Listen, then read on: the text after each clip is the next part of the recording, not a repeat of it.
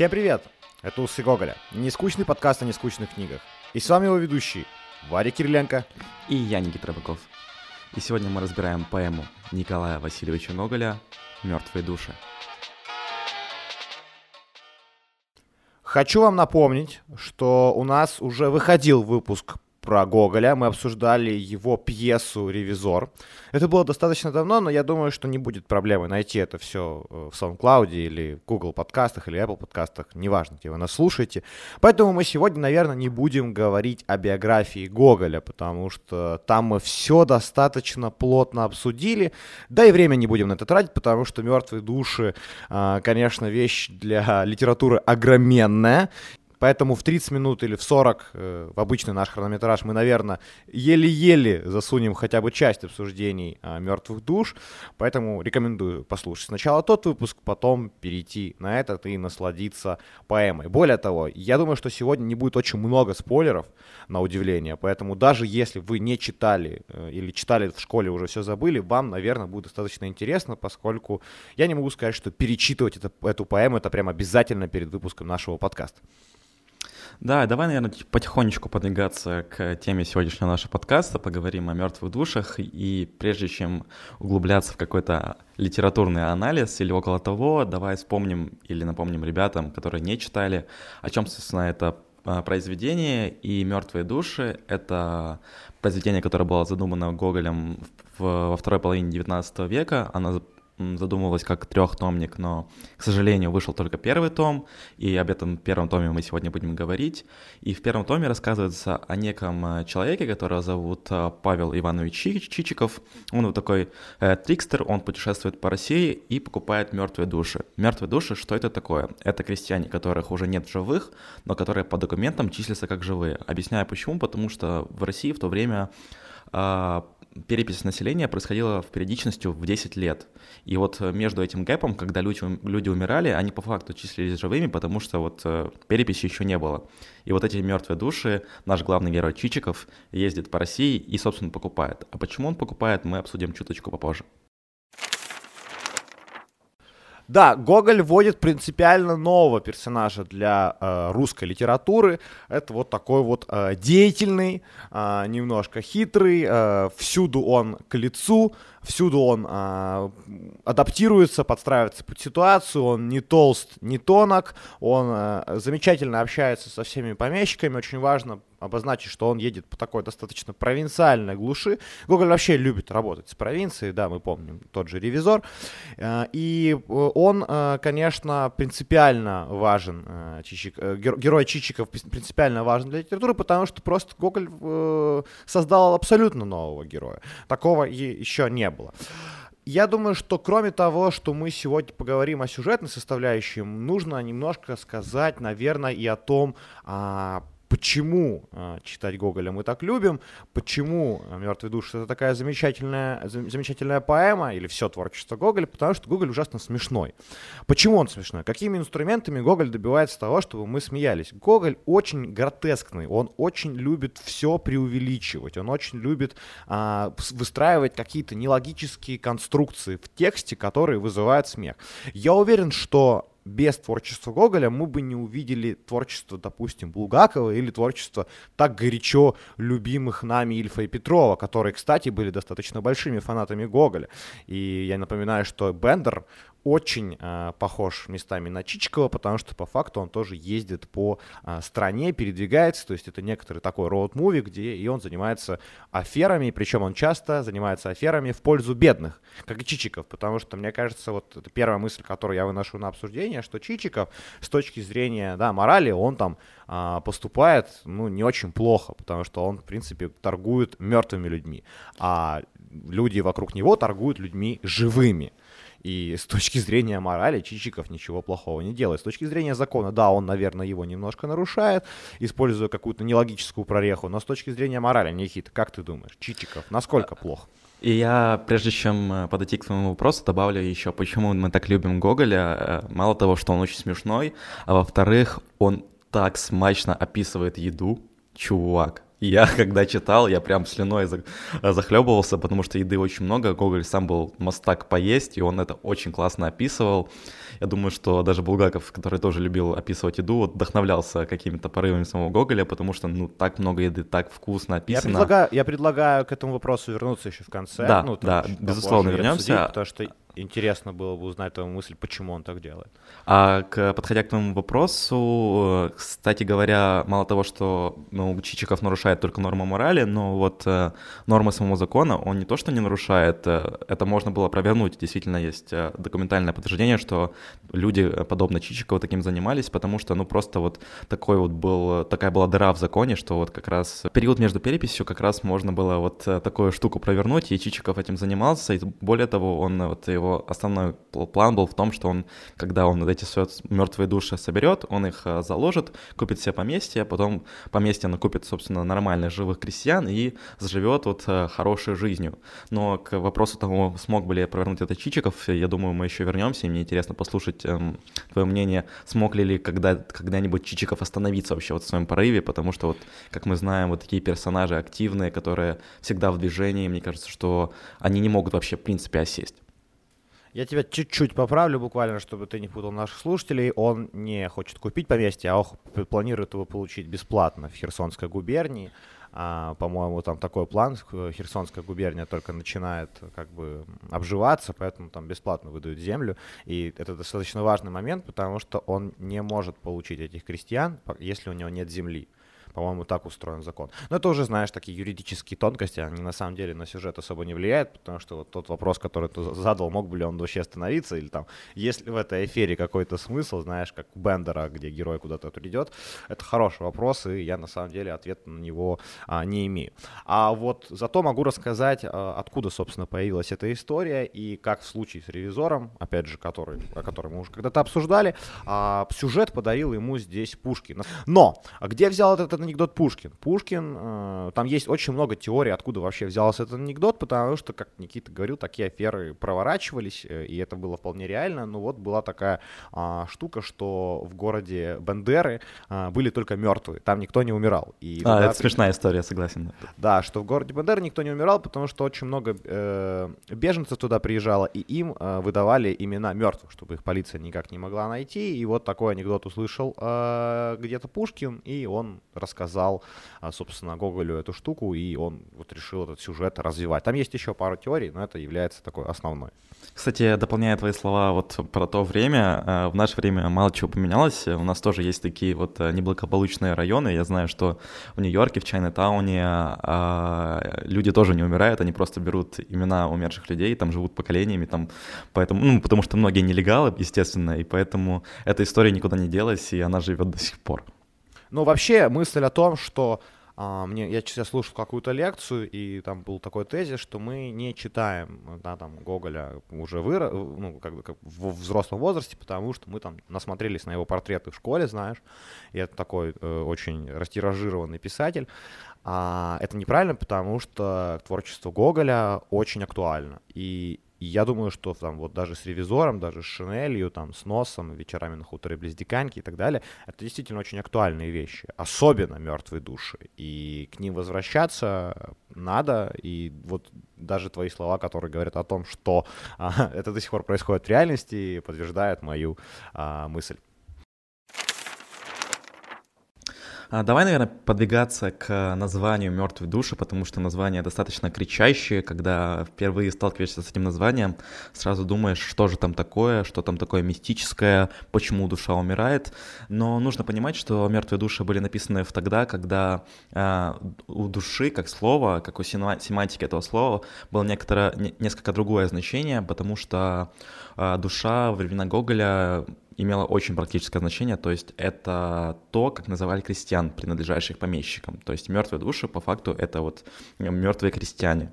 Но, конечно же, Гоголь закладывал и второй, второе, второй смысл в это название, потому что все персонажи, которые нам встречаются на протяжении всей поэмы, они тоже несколько мертвы внутри, они загнивают, мы об этом обязательно поговорим, это очень интересная тема вообще. Но, что интересно, э, интересно то, что когда Google э, пришел к цензорам, он показал им название, естественно, в тамошней России это было запрещено, такое название нельзя было издать, и поэтому Цензоры очень сильно просили Гоголя, вернее, настаивали о том, чтобы название было изменено, и Гоголь поступил таким хитрым э, способом. Он приписал к названию «Похождение Чичикова» маленьким шрифтом и большим «Мертвые души». И в таком виде эта поэма была издана. Да, он вся, сам взялся дизайнить обложку, как говорят, сам занялся ее там как бы прорисовкой, и э, там очень смешно, «Мертвые души» действительно там просто огромные, а еще больше написано слово «поэма», а «Похождение Чичикова» там просто наверху маленьким таким шрифтом, и вообще там достаточно красивая обложка, там очень так, много мелких иллюстраций, такие похожие на олдскульные татуировки, я рекомендую вбить Google обложка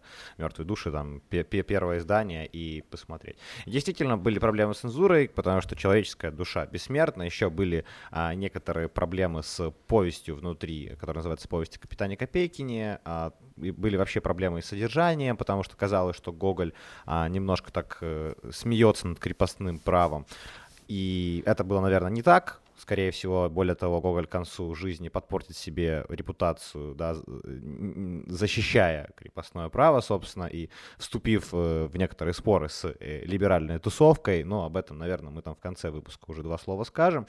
А я лишь э, соглашусь э, с, с мыслью многих, что уже в названии кроется юмор, потому что мертвые души это некоторого рода оксюмерон, и Гоголь такие приемы использует по тексту везде. Я уже говорил, что он очень любит аллогизмы, он очень любит каламбурить, э, и он очень любит вот язык на, насыщать такими юмористическими конструкциями, даже не шутками, а просто вот э, те, только текстовыми шутками. Эти, эти шутки теряются при каком-то вербальном, да, их произношении, но они работают только вот в пространстве текста, это, естественно, очень... Э, не знаю, я думаю, что любому копирайтеру с такой штукой обязательно нужно познакомиться. Я тебя дополню, но не стоит брать примеры Гоголя как за основу, потому что Гоголь иногда, вот, э, я думаю, что специально, но тем не менее э, для кипрайтеров это не, не сработает, он выдается в описание очень мелких подробностей специально, он описывает какой-то полный абсурд, но делается это с таким, знаешь, э, каменным лицом, казалось бы, потому что, ну, это смешно, он начинает описывать, ну, какие-то колеса там или что-то такое, и он описывает это очень долго, тем не менее, когда ты читаешь Э, в структуре текста это кажется логичным, но брать на вооружение копирайтерам это точно не стоит. Я думаю, что следующий вопрос, который меня интересует, почему это все-таки поэма, потому что Гоголь жутко настаивал на том, что это поэма, и, э, как я уже говорил, на обложке первого издания написано огромными буквами, что это поэма. И по факту мы вообще имеем дело с романом ну, очень спорно называть это поэмой, потому что мы видим роман перед собой, это полноценный роман, и Гоголь очень э, настаивал на том, что это поэма. Почему?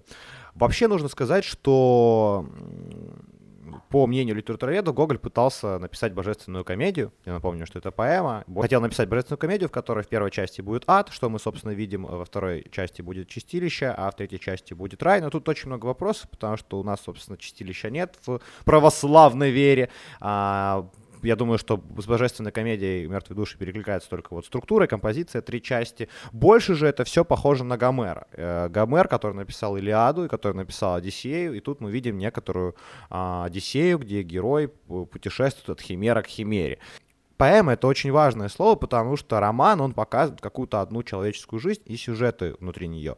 Э, поэма же, или эпопея, показывает цел, жизнь целой нации, жизнь всего мира, целой истории, что говорит о том, э, что Николай Васильевич хотел, похоже, написать э, некоторую, я не знаю, летопись всей России, перепись ее грехов, перепись ее пороков, то есть взяться за задачу гораздо более объемную, чем просто сюжетное повествование о конкретном аферисте и его движениях внутри а, страны. Действительно, нет точных доказательств, что планировал Гоголь, но вот, как многие литературоведы сходятся во мнении в том, что Гоголь хотел вот в трех томах, задуманных в одном реализованном, показать изначально пороки России, потом а, показать путь выхода из этих пороков, и в третьем, последнем романе показать надежду на то, что все можно исправить, и вот какую-то счастливую Россию будущего, этот, э, эта задумка не была реализована. Непонятно почему, возможно, из-за того, что Гоголь не смог э, осилить эту идею, или потому что Гоголь потихоньку начал сходить с ума к концу жизни, но тем не менее, вот только первый том, первая поэма была реализована Гоголем до конца. Вот наш э, главный герой, Чичиков, ездит от помещика к помещику. Устройство поэмы очень простое, э, предельно простое. Он э, приезжает в город, э, в город Н, как обычно, и он знакомится там на, со всеми чиновниками и со всеми помещиками. Например, помещик это ну, что-то вроде бизнесмена, давайте так называть его. Частный предприниматель, владеет домом и а, крестьянами на нем, и что-то делает под продажу. А он знакомится там с большим количеством людей, всякой знати. Все, конечно, они а, очень похожая структура на ревизор. Как вы помните, ревизор а, приезжает в тоже уездный город Н, и где он там, его принимают за ревизора и пытаются а, с ним все познакомиться и поладить. Здесь очень похоже, мне вообще нравится, что у Гоголя всегда есть вот эта некоторая, ну, мистичность, в смысле, что какая-то загадка в воздухе, потому что никто не знает, кто такой ревизор на самом деле, да, а тут никто не знает, кто такой Чичиков, потому что он о себе говорит вообще невнятно, непонятно, то есть там, что он там где-то служил, даже там на его, ну, то есть какие-то до, каких-то успехов добивался, но по факту о себе он ничего не рассказывает, и все герои сами принимают его за какого-то важного человека и сами начинают с ним общаться. Дальше, после того, как он знакомится со всеми, нам вводят достаточно большое количество персонажей. Вообще Google не стесняется вводить огромное количество второстепенных персонажей с очень говорящими именами. А, он знакомится вот с основными, и начинает э, дорогу и едет просто от одного к другому. И это, в принципе, занимает большую часть э, поэм. И потихонечку будем э, знакомиться с этими персонажами, с которыми э, Чичиков навещает. То есть он навещает каждого помещика, каждого бизнесмена с одной целью э, купить у него мертвые души. И Чичиков очень такой, нужно понимать, что это за персонаж, он очень такой обволакивающий, он очень подстраивающийся под персонажей других. То есть с каждым отдельным персонажем он ведет отдельный разговор, отдельным тоном, потому что он ну, как любой предприниматель, наверное, подстраивается под э, своего будущего покупателя. И первый ну, покупатель, которого он встречает, это Манилов. И тут нужно описать этого персонажа. Это вот такой вот помещик, который очень ленивый. У него в поместье все очень медленно. Характерная черта этого поместья в том, что у него в кабинете лежит книга уже два года на одной и той же странице. То есть Манилов вот такой вот очень спокойный, размеренный, ленивый чувак. У него есть жена, которая не умеет ничего делать, она такая, знаете, как э, типичная женщина того времени, э, да простят меня феминистки, но она вот не умеет ничего делать, она вот только умеет петь и обучена французскому и танцам. Вот так, такие у нее были э, приметы, и еще у нее были сыновья, которые были названы почему-то, э, смешно названы греческими именами. И вот Манилов и Чичиков, они очень долго разговаривают, Чичиков очень долго его обольщает, и а, они, там тоже смешной эпизод был, когда а, они оба пытались пройти в дверь, и Чичиков с Маниловым очень долго спорили, кто же первый пройдет в дверь. И они так долго друг другу убеждали, кто, чтобы первый прошел в дверь, что в итоге прошли оба и чуть эту дверь не разломали. Но, тем не менее, вот а, Чичиков выламывает Манилова, и Манилов продает ему первые души. Да, Манилов показан, скорее всего, как знаешь, очень вроде бы и не, э, не негативный персонаж, потому что он достаточно мягкий, он э, достаточно добрый, но тем не менее вот эта мягкость Манилова превращает его в, знаешь, в такого слизняка. Э, и его вот это бездействие, оно на самом деле очень сильно порицается, что бездействие вообще хуже там люб, любого действия. И то есть Манила превращается в человека без собственного мнения, без собственных планов, и он живет лишь в своих каких-то мечтах, мечтает о том, что вот э, Чичиков переедет к нему, будет его другом, жить рядом с ним. Царь узнает про их дружбу и назначит их генералами, потому что они вот такие друзья. То есть, да, то очень есть смешная абсолютно. Абсолютно несоразмерно, вообще глуп. А, и Гоголь об этом, ну то есть, э, возвращаясь к тому, почему Гоголь это делает, Гоголь, очевидно, хочет показать э, просто пороки. Если мы говорим о творчестве Достоевском как о человеке, человеке, который показал все человеческие страсти, все человеческие эмоции, то Гоголь в «Мертвых душах» пытается показать все человеческие пороки. И вот маниловщина, даже пришло такое слово, это как раз вот это бездействие. Это когда э, у нас это очень тоже есть, э, это когда что-то плохое происходит, э, и, и мы проходим мимо этого. Я называю таких людей терпилы. Мне очень нравится слово, и я часто так говорю о своих соседях, которые не могут выгнать бомжей с нашей парадной, и мне приходится делать постоянно одному, потому что я живу в центре центре. Вот для меня это Маниловы, для меня это Терпилы. Они стараются жить счастливо и не замечать каких-то э, плохих штук, на которые они могут как-то повлиять.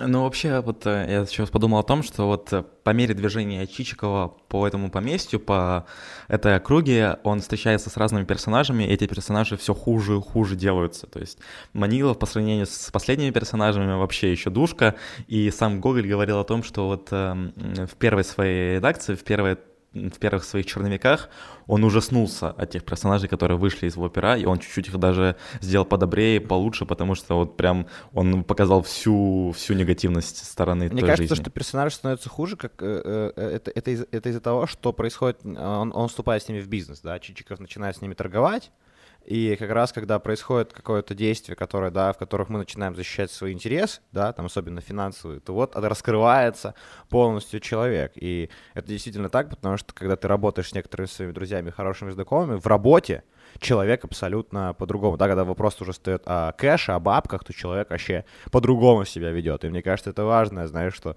э, Чичиков знакомится с ними, вступает в бизнес, и видно, как они все меняются. Но мы пойдем дальше, мы пойдем к одному из тоже самых таких забавных персонажей, это Ноздрев.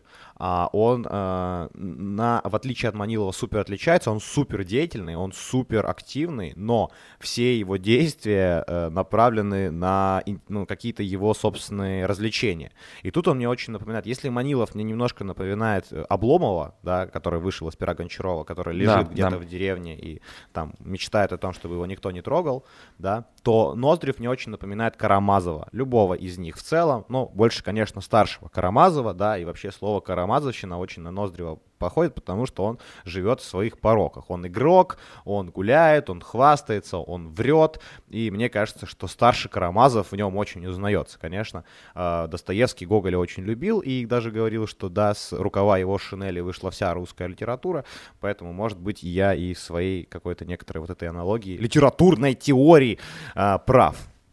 Э, Я могу ошибаться, поправь меня, но, насколько я помню, вот э, в день выхода «Бедных людей» э, романа Достоевского, он вот вместо того, чтобы праздновать какую-то свою литературную премьеру, он зачитывался Гоголем на литературном вечере, настолько сильно он любил его, и «Мертвые души» он знал наизусть. Ну, Это похоже на Федора Михайловича выучить огромную поэму непонятно зачем наизусть. Да, Достоевский. Уз- Узнается его почерк и стиль. Стиль, да. А, Я согласен, Ноздрев очень интересный персонаж, он а, такой активный, он игрок, и мне очень понравилось, что а, он а, проиграл все, что можно, и вот когда а, к нему приходит Чичиков и просит у него души, собственно, они оба садятся играть за эти души, и оба мухлюют. Это очень интересно, игра, к сожалению, не была закончена до конца, но вот то, что показательно, что оба мухлевали, и ни к чему они не пришли в итоге. Ну, мы передвигаемся к следующему персонажу. На самом деле, и последний, наверное, такой супер яркий образ, потому что, ну, для меня лично там еще много персонажей. Это Собакевич.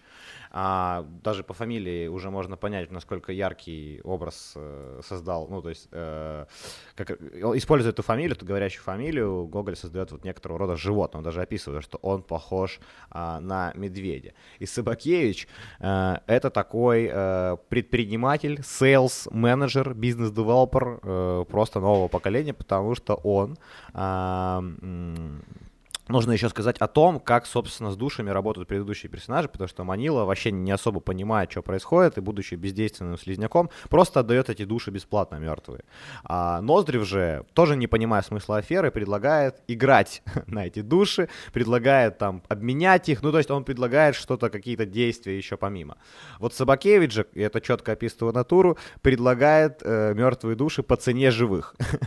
И он начинает описывать сначала то, какие у него замечательные эти мертвые души, об этих людях так, как будто это живые э, персонажи. После он начинает описывать себя как бизнесмена, что я вот не тебя точно не кину, чувак, я точно тебе все дам, то есть вообще не переживай, то есть он готовит сначала, продает товар, создавая ему ценность, потом создает ценность себу- себе как продавцу. Вообще идеальное пособие для любого sales менеджера Там еще интересный эпизод, что Чичиков э, очень долго подходил к моменту того, чтобы заговорить о мертвых душах с помещиками, а когда он приходит к Собакевичу, Собакевич чуть ли не с порога говорит ему, чувак, у меня есть мертвые души, покупай.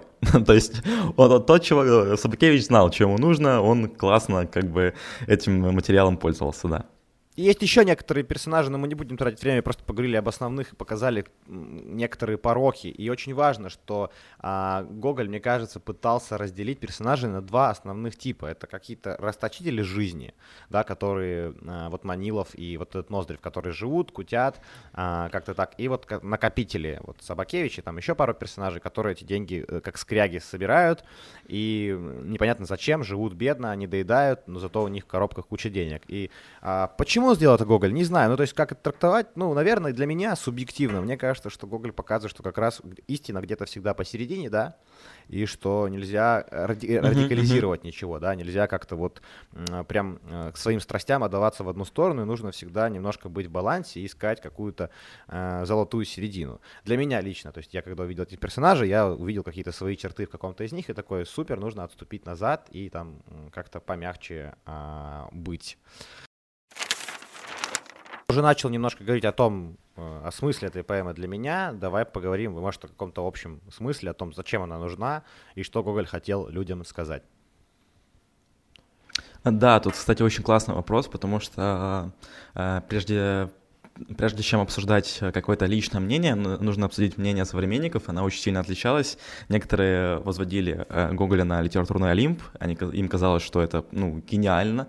Некоторые говорили, что вот эти, э, эти пороки, которые пытается показать Гоголь, не существуют в реальности. Они его ругали. Они ругали его за слог, потому что очень много непонятных слов, какого-то там суржика, вот описания и так далее. Некоторые говорили, что это вообще не литературно и какая-то вообще поэзия поэма, и как ты посмел поставить себя рядом вместе с Гомером, да, условно. Поэтому э, мнения были очень разные, но, но самое главное мнение о том, что вот действительно Гоголь попытался описать э, тогдашнюю Россию, он попытался вобрать весь, всех персонажей в, в, в одно, и, как по мне, у него получилось. Замысел был удачен, то есть первоначальная идея о том, чтобы показать пороки этого общества более чем удачно, и вот если сравнивать с «Ревизором», который плюс-минус о том же, на другом ключе, в том, что э, когда ревизор э, приезжает э, в город, он сам представляется ревизором, как будто бы, а Чичиков, когда приезжает в уездный город НН, то люди додумывают за него. То есть все еще намного хуже, потому что чиновники и помещики очень сильно боятся. И вот этот страх, наверное, не ушел никуда. Чиновники до сих пор боятся вот всякого приезда ревизора как мне кажется. Я думаю, что тут еще некоторые есть э, важный посыл о том, что мертвые души это да, это не только эти, собственно, мертвые души, это и люди, которые э, их, ими торгуют, что это э, люди вот эти, которые потерялись в жажде наживы или там в своих каких-то страстях или в каких-то своих пороках настолько, что их души уже умерли. И мне кажется, это достаточно важно э, понять, что Гоголь очень настаивает на том, чтобы душа жила, душа развивалась. И по Гоголю это, естественно, ну, нравственное какое-то развитие в э, какие-то положительные качества, в смысле там доброты, эмпатии, какой-то рассудительности, я не знаю, рациональности, ну вот какие-то такие э, принятые, я не знаю, паттерны развития нормального человека. И Гоголь вот замечает о том, что э, Россия куда-то не туда идет. И, наверное, его план был как раз в том, чтобы э, возродить этих всех персонажей, чтобы показать а, что они могут измениться. Здесь, наверное, вот и нужен был Чичиков, который, в отличие от всех этих персонажей, несмотря на то, что он владеет а, всеми характеристиками, да, всеми свойствами и пороками, как и, и его, а, я не знаю, бизнес-коллеги, да, его бизнес-партнеры, он все же очень деятельный человек. Он пытается что-то возродить, он пытается что-то создать, и у него есть энергия на это. И вот он как бы тот самый человек, которого там, ну вот, который должен э, строить вот эту Россию будущего.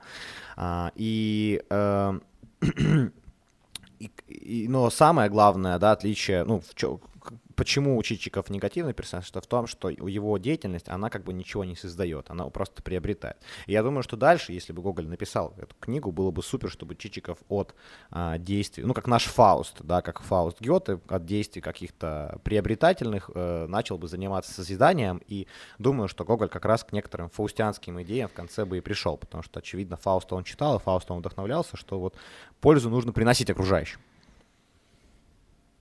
Да, это классная мысль. А вообще, если уже затрагивать тему того, что Гоголь запланировал, что у него ну, что он пытался сделать, то второй том был, если вы не знаете, э, был сожжен, но сожжен неоднократно. Это теория, то есть это у теория, был... кстати, мне кажется. Ну, мы не ну, вообще мы не можем говорить точно, что это все пересказы, то есть жег ли он его э, намеренно, жег ли он его случайно. Ну, он, Э, у нас, у нас есть воспоминания современников, а вот верить ли этим воспоминаниям, это уже вопрос второй.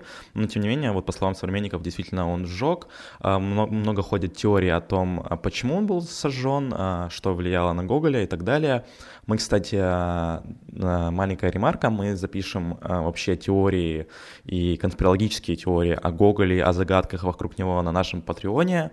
Так что, ребята, подписывайтесь на наш Patreon, будем все ждать там, и поговорим о Гоголе предметнее, о тайнах вокруг этого замечательного Да, писателя. мы поговорим как раз о том, сжигал ли он его или не сжигал, потому что там много гипотез. Мы поговорим о том, вообще, как он умирал, потому что вокруг его смерти очень много каких-то тайн, э, слухов и так далее. Более того, даже после своей смерти Гоголь оставляет очень много вопросов и разных теорий о том, что произошло, как его хоронили и так далее. Ну, персона, конечно, фантастическая.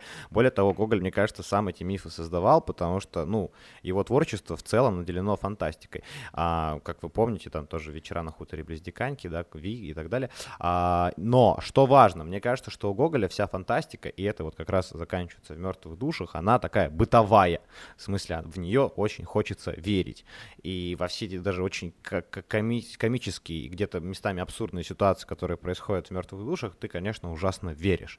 Почему так? Не знаю. Я не буду разбираться. Наверное, мне мешает разбираться здесь какая-то огромная любовь к Гоголю, который, кстати, набит на руке у меня и на...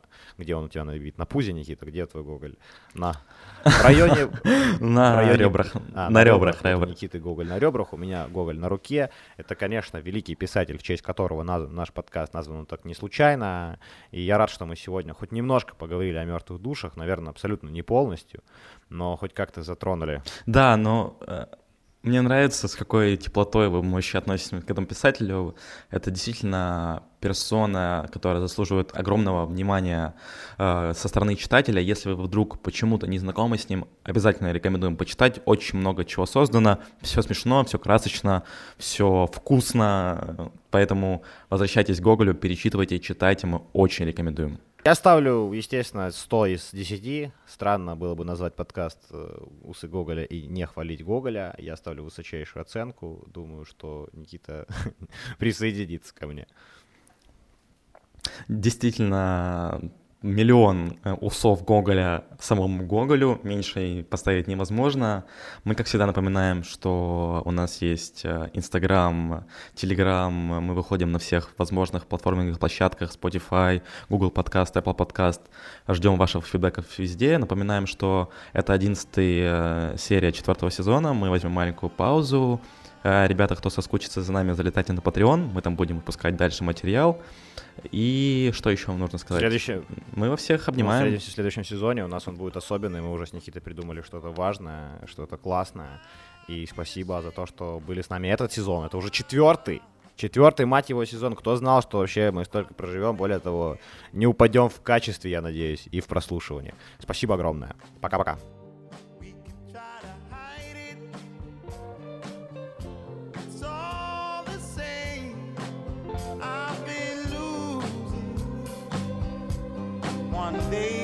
봐.